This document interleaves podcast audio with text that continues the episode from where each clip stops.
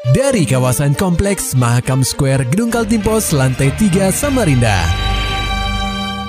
96,8 KPFM.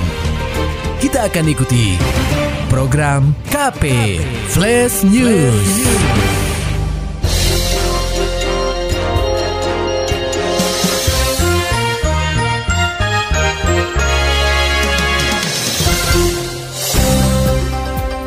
Pendengar KP saat ini Anda sedang mendengarkan program KP Flash News bersama saya Ian Krisna. Berita utama.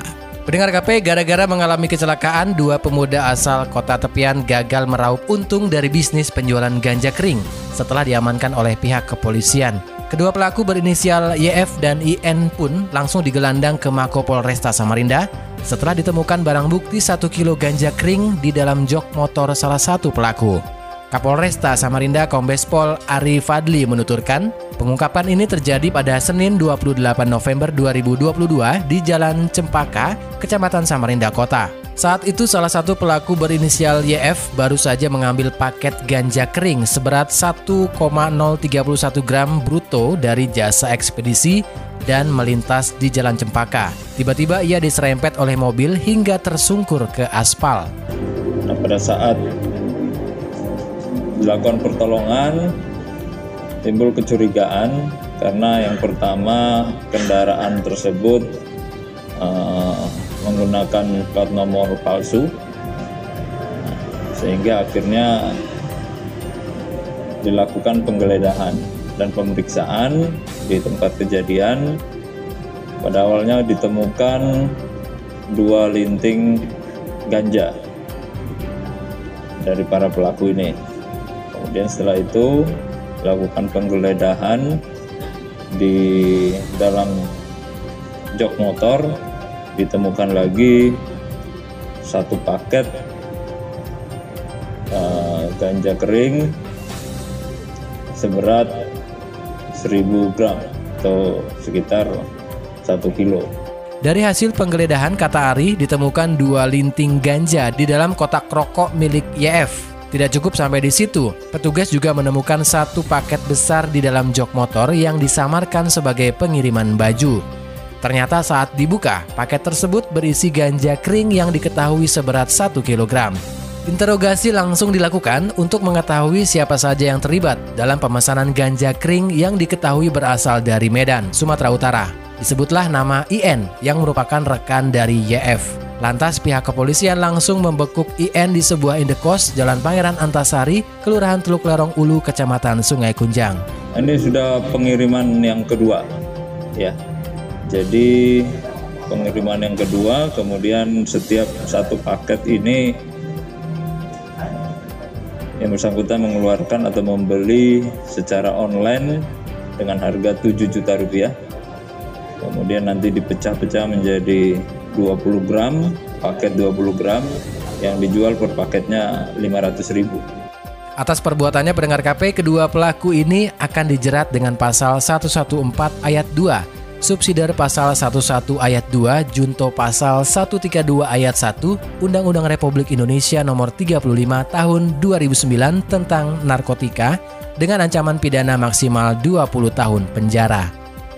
Beralih ke berita selanjutnya, pendengar KP diduga tidak bisa berenang. Bocah 9 tahun bernama Raka Azril Sangaji Putra dilaporkan terseret arus sungai Mahakam hingga tenggelam saat berenang bersama rekan-rekannya pada Rabu 30 November 2022 sekitar pukul 13 lewat 10 waktu Indonesia Tengah. Peristiwa ini terjadi di Jalan RE Marta Dinata, Kelurahan Teluk Lelong Ilir, Kecamatan Samarinda Ulu. Awalnya korban yang terseret arus hingga ke tengah sungai sempat akan ditolong oleh warga sekitar yang sedang duduk santai. Namun karena arus sungai yang cukup kuat, membuat upaya pertolongan gagal dilakukan.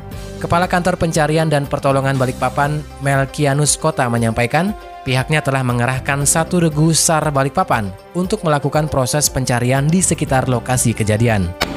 Jadi kami terima informasi hari ini pada pukul 13.30. Pelapor yaitu Bapak Farid melaporkan bahwa ya, ada satu anak yang terseret di Sungai Samarinda. Itu kejadiannya pada pukul hari ini juga kejadian pada pukul 13.10. dan pada pukul 13.45 kami menggerakkan satu tim rescue dari kantor SAR Balikpapan bergerak menuju LKP jarak yang ditempuh kurang lebih sekitar 114 km jadi estimasi perjalanan kurang lebih 2 jam perjalanan Beberapa satuan relawan dan instansi tiba di lokasi kejadian untuk melakukan penyisiran di area sekitar korban diduga tenggelam dengan menggunakan perahu. Untuk sementara pendengar KP, tubuh bocah 9 tahun tersebut masih belum ditemukan oleh tim SAR gabungan. Janji akan diperistri, jadi alibi oknum kepala sekolah cabul asal PPU Gauli Gadis SMP. Laporan selengkapnya akan disampaikan reporter KPFM Samarinda, Muhammad Nur Fajar. Pendengar KP, Tepat satu bulan lalu, publik kota tepian digegerkan dengan tindakan tidak senonoh yang dilakukan oknum kepala sekolah atau Kepsek di Penajam Pasir Utara yang nekat melakukan tindakan asusila terhadap gadis SMP asal kecamatan Palaran. Tidak tanggung-tanggung, pelaku berinisial DT juga menyetubuhi korban di sebuah hotel kawasan Samarinda Kota. Namun hubungan terlarang ini pun diketahui oleh orang tua gadis SMP tersebut. Hingga oknum Kepsek itu harus digelandang ke Mapolsek Samarinda Kota pada Kamis 6 Oktober lalu. Dalam konferensi pers di Mapolsek Samarinda Kota pada Selasa 29 November 2022, Kapolresta Samarinda, Kombes Pol Arif Fadli mengungkapkan bahwa pelaku dan korban sudah saling mengenal lewat aplikasi kencan sejak lama. Berdalih mengajak gadis kelas 3 SMP itu untuk memasuki jenjang hubungan yang lebih serius, disertai iming-iming uang tunai. Pria parubaya itu berhasil membujuk korban agar mau menjadi pelampiasan nafsunya.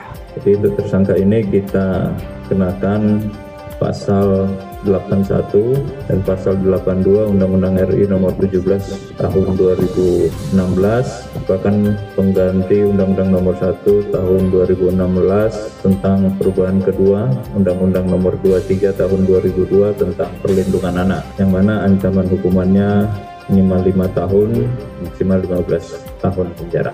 Saat dicecar pertanyaan oleh awak media, DT beralasan bahwa dia tidak mengetahui jika korban masih duduk di bangku SMP. Perkenalan pertama dengan korban sendiri terjadi saat dirinya sedang berada di kota tepian untuk keperluan pribadi. Pria 58 tahun ini pun awalnya enggan untuk bertemu langsung dengan korban. Bahkan ia menawarkan apabila korban butuh uang, maka ia bisa mengirimnya melalui rekening bank. Ya iseng-iseng buka. Iseng-iseng buka. Gitu, akhirnya kenal, kenalan. Kenal. Pak, tahu kan anaknya masih SMP atau gimana Pak? Enggak tahu. Enggak tahu.